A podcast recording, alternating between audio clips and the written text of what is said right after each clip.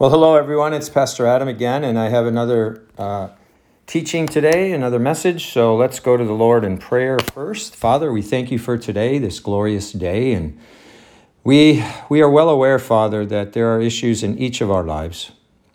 And when we think about that, Father, we come to you humbly and ask for your help and guidance and we ask again for your perseverance to, to give us faith, to increase our faith, and to encourage us to not live in fear uh, and to be bold and courageous and to renew our minds to how we are to look at things from the eternal worldview, from your worldview, instead of the here and now only.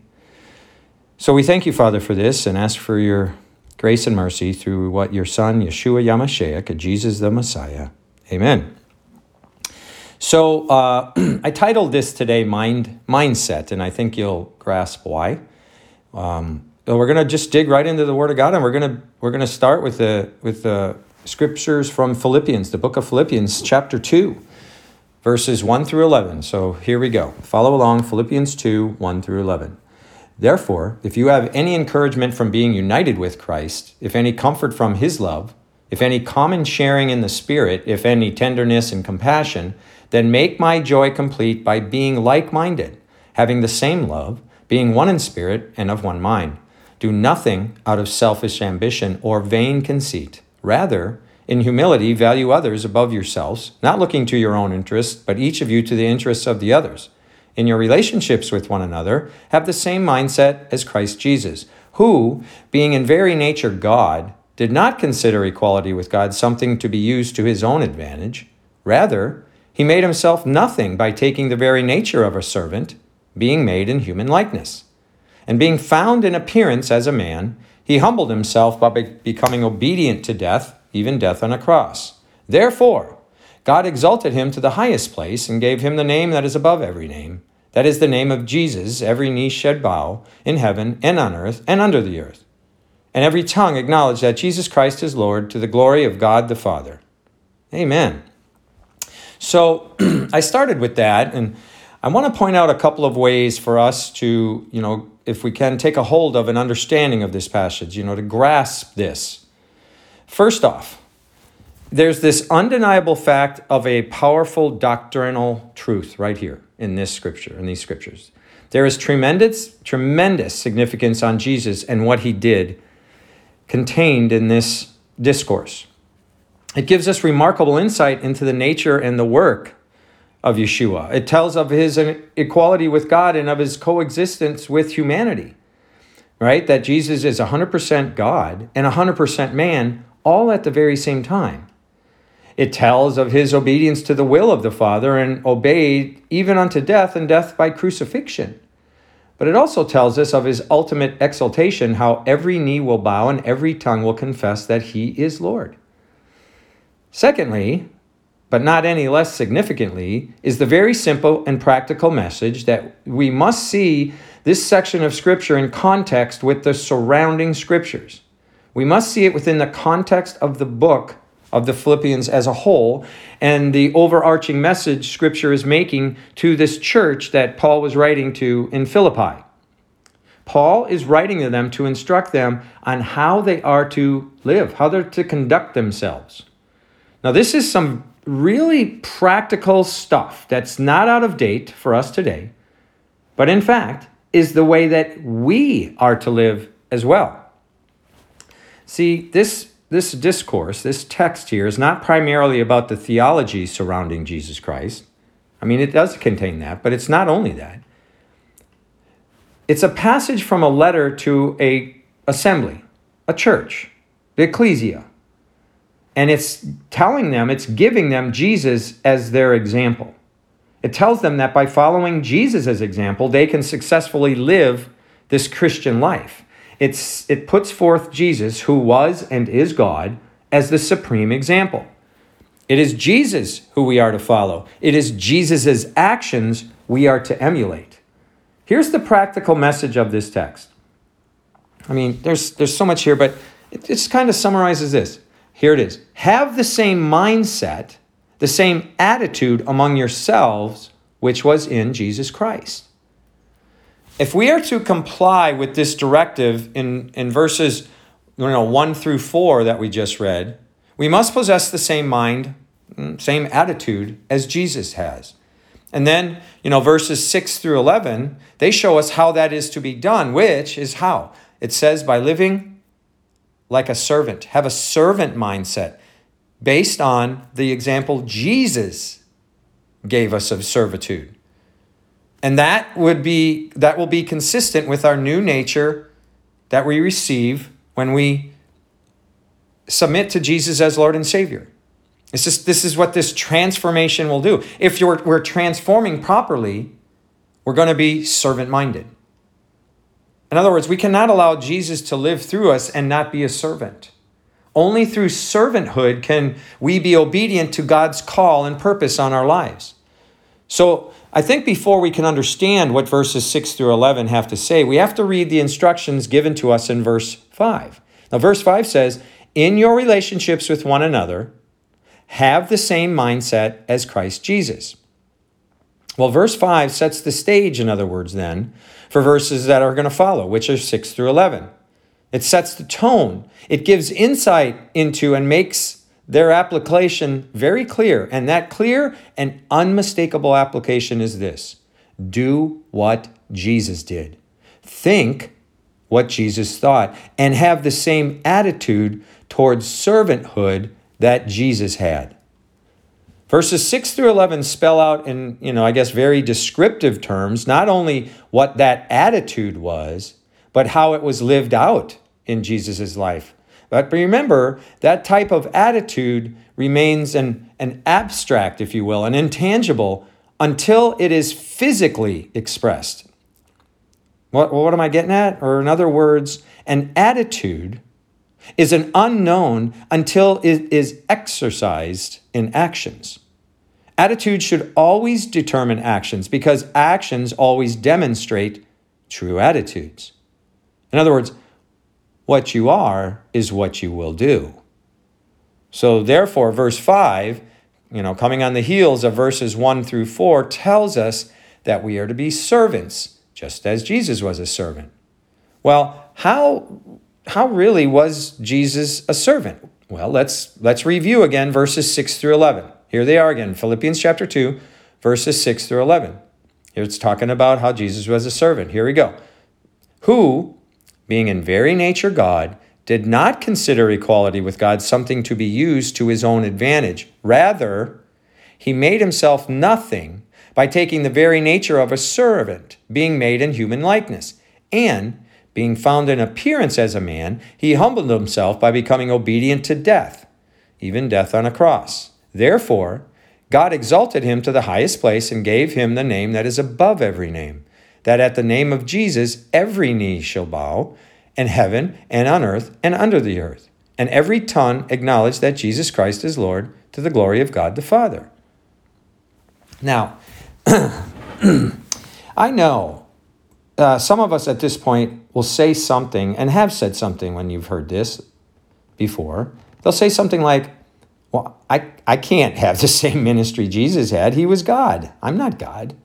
And you know what? That's certainly true. You get no argument there. However, we can have the same attitude towards ministry, the same attitude towards servanthood, and that type of attitude will drive corresponding actions that will prove in our actions that we're servant minded. I want to mention a few things regarding this you know, concept, this idea of being a servant or servanthood. A few things we must understand and employ in our lives if we want to become servants like Jesus uh, is this. One of them is the reality that being a servant means you got to give up your own rights. And this reality gets its roots from verse 6 that we just read, right? Because the scripture tells us Christ always has been, is currently, and always will be God. The original language here says that Christ was of the very same nature as God, and that he was, in fact, God. This truth is foundational for the Christian mindset, for a Christian, for Christianity, for the church. I mean, Peter testified when Jesus asked him, Who do you say that I am? And Peter replied that Jesus is the Christ, the Son of the living God. I mean, although Jesus was manifested as a human, he continued to display the attributes and attitudes of deity. Now, I have no problem stating this that uh, this is a mystery, this, this dual nature of Jesus Christ, that he's 100% God and 100% man. God the Son took himself a human nature and he remains forever true God and true man, two natures in one person forever. How we can figure that out? Well, we can't, the way our mind works.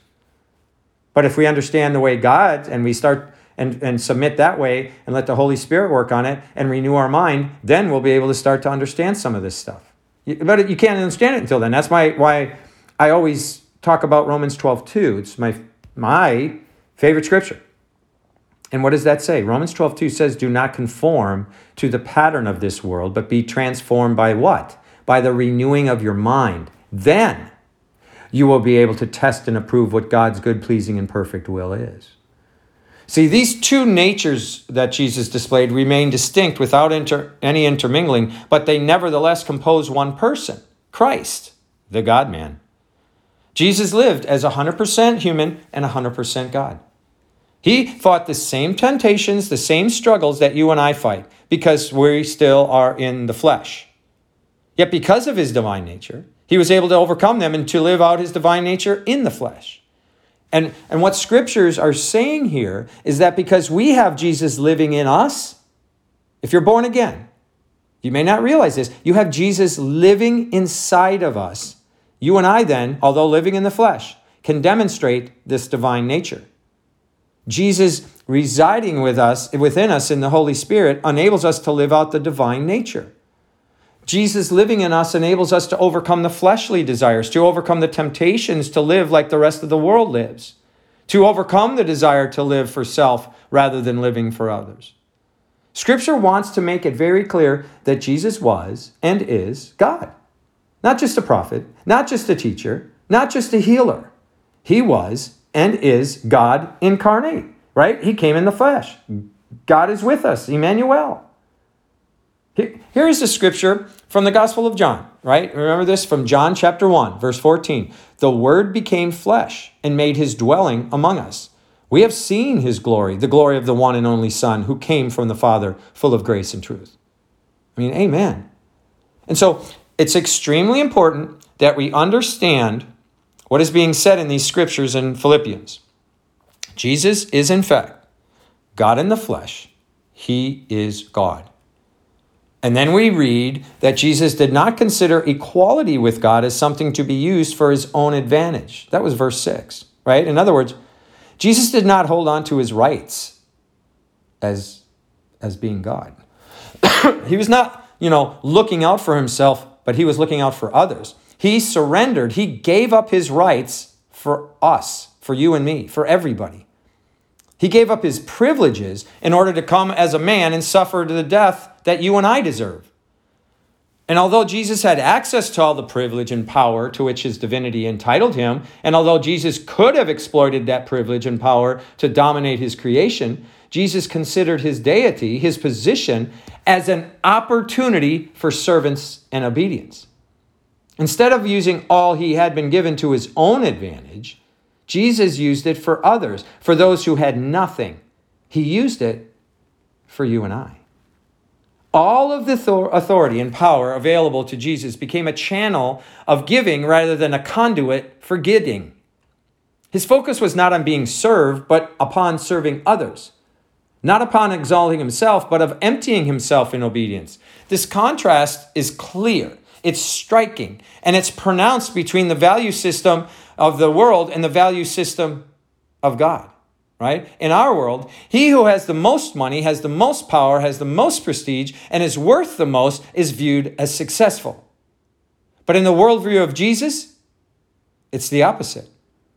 He who is the highest is he who does not live for himself, but for others. He who loses his life, Jesus said, is, is one who gains his life in eternity. He who would be the uh, greatest among us is he who is our servant. It's like the upside down pyramid. It's not like it, it actually is. He came as the king and inverted it, and he's not at the top, he's at the bottom serving, serving to death. Now that that's it. That, that's what it takes. So of course, you know, we kind of we we fall very short of that. I mean, folks, if you and I are ever going to be servants, if we are ever going to have the same attitude as Jesus, we're going to have to give up our rights, give up our privileges in def- deference to others. That's what Jesus did. And if we will follow him, that is what we must do. Servanthood means giving up my rights for the benefit of others. Now, I hope, hope this is making sense. Now, another aspect of becoming a servant revolves around this idea of becoming less so that others can become more. Verse 7 says, Rather, Jesus made himself nothing by taking the very nature of a servant, being made in human likeness. So it's, it's like Jesus emptied himself, literally poured himself out, made himself nothing. He emptied himself of significance. One big biblical version uh, in this part uses the words Jesus limited himself. Well, how how did Jesus do that? By taking on the form of a slave, of a servant, the very nature of serving. Christ came as a servant, not as the Lord, even though he was the Lord and is the Lord. He gave himself for others, even though all of creation should give to him. He, he was God living out a truly human life. Jesus became a servant. He willingly left the splendor of heaven for the smell of a stable. He left the company of angels for the company of, of humans. He, he who was omnipresent took upon himself the limitations of humanity. What a dramatic distance Jesus traveled from heaven to the cross, from being served to serving. From the, you know, the golden streets of heaven to the cobblestones of Jerusalem. From, from the songs of heaven's choirs, right, and choruses to the cries of an angry mob. And why did he do it? He did it to be obedient, and he did it because of love. Because of love for you and me. This is at the heart of what it means to follow Jesus Christ. It means to lose our life to save it. It means to be emptied of ourselves in order to be able to be filled with Him and His passion for others. It's no wonder that many people find the health and wealth Christianity so attractive. That, that type of Christianity is all about getting instead of giving. It's all about being served instead of serving. It's all about God obeying us instead of us obeying God. Our fallen nature is not interested in being emptied, right? We're interested in being filled up. We're more interested in becoming something or someone than in becoming nothing and no one. It runs contrary to our fallen sinful nature to become less so that somebody else can become more. And yet, here it is. If we're going to be like Jesus, we must become servants, allowing others to become more at our expense. This may be a little hard thing to swallow. You might not be chewing this too well and swallowing it down. You might be spitting it out, but I hope it's sinking in. All right. So, continuing on, let's look at another aspect of what servanthood means. And in, it, in this part, it says it, it's being obedient, whatever the cost is. In verse 8, it said, and being found in appearance as a man, he humbled himself by becoming obedient to death, even death on a cross. There it is. He humbled himself. Now it's it's I mean it's impossible, I believe, for us to grasp the depth the depth of this statement. To understand the intensity of what the Word of God is telling us here. He who made all of us, he created all of us, who knew the hearts of all men, who had authority over all men, humbled himself and allowed himself to be executed by his creation. And not just any execution, execution on a cross. See, folks, the early church, the early assembly, and that time frame, in that society, they did not view the cross the same way you and I do. They did not wear crosses around their necks or in their ears or earrings or put tattoos or shirts.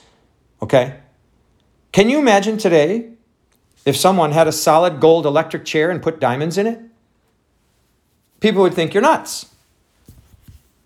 In that day and age, when Jesus walked the earth over 2,000 years ago, they viewed a cross as you and I might view the gallows. Crucifixion was not simply a form of execution, it was the lowest form of execution, reserved for the lowest class of people, for those who had no standings or no rights. And so, therefore, that, that Jesus, God incarnate, should die on a cross was indeed a scandal, as Paul says in, in Galatians chapter 5, verse 11. I mean, at the time of this crucifixion was going on, right? Crucifixion was the lowest anyone could stoop socially. Crucifixion was the cruelest form of official execution in the Roman Empire. Generally, the victim was first tortured in, a, in various ways and then fastened to a cross by impaling, nailing, binding with ropes, or some combination of all three of those. Death often came slowly over a period of days as the victim experienced increased blood loss, thirst, hunger, and attacks by wild animals and suffocation. You can see how it came as no surprise that the message of God on the cross was a stumbling block to the Jews and foolishness to the Gentiles. That's what 1 Corinthians 1, verse 23 says. Just process the depths of humility to which Jesus sunk in order to be obedient to the will of the Father. But he was, Jesus was obedient, obedient to even death on the cross. And it's the cross that the true nature of God is revealed. that nature of God is love. That's the true nature. He came to give himself for us, to die for us, to die at our hands, because that's what it took to redeem us, to buy us back from the condemnation we brought upon ourselves through our sin and rebellion. There is nothing he will ever ask of us that will cost us as much as going to the cross cost him. We can never give up as much as he gave up. We can never humble ourselves as much as he humbled himself. I've spent the last 20 years doing whatever I can to make it crystal clear that each and every one of us has a clear understanding of what portion of the kingdom, right, you are assigned to steward for God. Your ultimate eternal stature is not based upon whether you became a preacher or a pastor or a teacher or, you know, anything in any field. I just use those in the Christian world because so many people think they need to become a pastor, a preacher, or a teacher. They think that's the success. Uh uh-uh. uh It is based on whether or not you operated in the full capacity of the calling God had for you within the body of Christ, that you're doing your assignment within His family. Now, the enemy of God, the Satan, has a problem. And it's a problem he doesn't want you to know about. See, let me just do a quick recap. The earth wasn't given to the Satan to own, it was given to the Satan to by lease. The first Adam wasn't given ownership of earth, it belonged to God. He was given stewardship, not ownership. Right? Adam was given stewardship. He was to steward the garden and everything. Let me give a quick lesson on the difference between stewardship and ownership. Have you if if you've ever rented a car, you'll get this. If you ever, right? It's not your car, right? You got to return it. Well, the earth lease was given to man, to Adam. And with that assignment, God told him, You have stewardship. But we all know what happened in Genesis chapter 3. God took the stewardship from Adam and gave it to the Satan after the initial sin in Genesis 3. That's why when we read Luke chapter 4, the Satan is boasting to Jesus and says, All these kingdoms have been given to me, Jesus, and I can give them to whoever I will. These kingdoms were created by God, and the Satan was given them in the transfer of the title from Adam to Satan back in Genesis chapter 3. And I can say all this, and I'm confident this is a lease and not ownership. You want to know why? Because in the New Testament, when Jesus shows up, the demons get all nervous and ask, What are you doing here now? They said, We know, the, the demons go, We know who you are. You're the Holy One of God. Have you come to torment us before the time? They said. That's in Matthew chapter 8. They say, Why are you here now? Are, you're here early. Are you going to torment us before the time? See, this is what the Satan knows, and so many demons know, but the church still doesn't know that there's a time for torment, and the Satan expects it at the end of the lease. Now, God's plan which the Satan doesn't know, was to become a man to die for man. That's what we saw in Jesus, right? The Satan figured if he could get God's creation, man, right? God creates man and Satan gets all jealous, right? So the Satan figures if he could get God's creation man to rebel sufficiently to the point of deicide, to the point of thinking he's now better or equal to God, just like the Satan did, the Satan would then be able to have a stalemate with God over ownership of earth.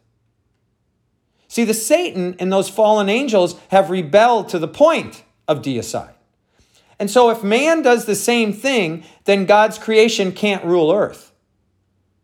But here's the problem for the enemy of God it never entered the mind of the Satan because he is so selfish and doesn't want to serve, but only be worshiped, honored, and served. So Satan never dreamed that God would become a man and die for man to liberate man from his own sin. And see, when Jesus dies, the Satan and the demons all have a very short celebration because it's over real short. Because, right, in three days he resurrects. And because Jesus never sinned, he now becomes a whole new order of species, a God man with whom sin has no power and death has no claim. Remember when Jesus gets ready to ascend to the Father And in the book of Acts, you see that? Remember, right before he goes, Jesus tells the disciples, Go wait in Jerusalem for the Comforter, for the Ruach HaKodesh, the Holy Spirit. Right? He says, I'm going to go back to the Father and I'm going to send someone too. This is the third part of the Godhead, the Holy Spirit. Is Jesus is telling them they're going to receive what? You're going to receive the Ruach HaKodesh, the Holy Spirit. And the moment you receive that, the same programming that Jesus had on the inside, they will have. They're going to have what Jesus had then. The only difference is Jesus had nothing to undo, undo, and you and I have to renew. That's what I already talked to us. What do we got to do? We got to renew our minds to what's going on, to this new new way we are to be, because we're a new creature. All right? And so that is why we must be willing to do whatever he asks whenever he asks it, wherever he asks it. For many of us, we have already predetermined the thing God wants us to do. It's like we've set the parameters of how we're going to serve. I mean, we'll only serve in such a such a place and, in such a such a way, right? And such a such a day and time. We have convinced ourselves that God would never ask us to do anything outside of that box that makes me uncomfortable. in reality, we have simply decided we are not going to listen to God when He asks us to go outside that box. We have, in other words, selective obedience, and, and to be honest, that's not obedience at all. Genuine discipleship involves being obedient to Christ, whatever the cost, whenever the call, wherever the call, and however the call. There is no part time, partial disciples, folks. With Jesus, it's either all or nothing. Hot or cold. He doesn't want us lukewarm. Servanthood means being obedient, whatever the cost. It really is a privilege to honor God by serving. Hallelujah. And in case you're not aware, another aspect of servanthood is some form of re- reward, I guess. Look at the last three verses here in Philippians 2, that first part of Philippians 2, verses 9 through 11. Here's what it says Therefore, God exalted Jesus to the highest place and gave him the name that is above every name, that at the name of Jesus every knee should bow in heaven and on earth and under the earth, and every tongue acknowledge that Jesus Christ is Lord to the glory of God the Father. So, because Jesus is obedient, because he humbled himself, because he was willing to pay the price, he will be exalted. The Father has given him the name at which every knee will bow and tongue confess that he is Lord. That principle here is this God rewards our humble, obedient, faithful service. Proverbs chapter 22, verse 4 says, The result of humility is the fear of the Lord, along with wealth, honor, and life. Matthew 23, verse 11 says, The greatest among you will be your servant. Whoever exalts himself will be humbled, and whoever humbles himself will be exalted. James chapter 4, verse 10 Humble yourselves before the Lord, and he will exalt you. Luke chapter 14, verses 11 through 14. For everyone who exalts himself will be humbled, and the one who humbles himself will be exalted. He also said to the one who had invited him, When you give a lunch or a dinner, don't invite your friends, your brothers, your relatives, or your rich neighbors, because they might invite you back and you would be repaid. On the contrary, when you host a banquet, invite those who are poor, maimed, lame, or blind, and you will be blessed because they cannot repay you, for you will be repaid at the resurrection of the righteous. That's why the church and its doors should always remain wide for anybody to come in because it's a hospital. Okay? We need to renew our minds to an eternal worldview, folks. Not all rewards are for this life. And the last thing want to tell about this being a servant is more about being than it is about doing. See, let me, let me talk about that. There is no genuine life in Christ that is not at the same time, by the power of the Holy Spirit, being transformed into the likeness of Jesus. Any religion that puts self above others is not and cannot be true Christianity. I mean, folks, if Jesus Christ, being God, humbled himself to become a servant for others, then how can we, as his followers who are not God in any way, exalt ourselves? If he died for others, how can we fail to live for others? You know, we, you know, we just tend to look for that one big experience where we can demonstrate our faithfulness to God, demonstrate our servanthood by giving of ourselves in some like kind of heroic fashion that gets noticed. But you know what? In reality, that's usually not how it happens at all. In reality, it happens in the small, everyday, somewhat uneventful occurrences of our lives. This attitude, this mindset of serving others instead of being served, of giving rather than getting, of obeying rather than dominating is lived out in the myriad of interpersonal exchanges we encounter every day. How, how we treat that checkout person at the grocery store, how we talk to the man collecting our garbage. It is, most often, not seen in how we treat those who are socially above us, but how we treat those who are socially beneath us. I mean, here's the question Are you here to serve or are you here to be served? Is your attitude like the world's or is it like Jesus Christ? Are you going through the motions of service? Are you becoming a servant? This example has been set right here. The call is clear. All that remains today is our response, our decision, our commitment. I end with this question Will we be like Jesus today or not? Hallelujah. God bless you all. Until next time.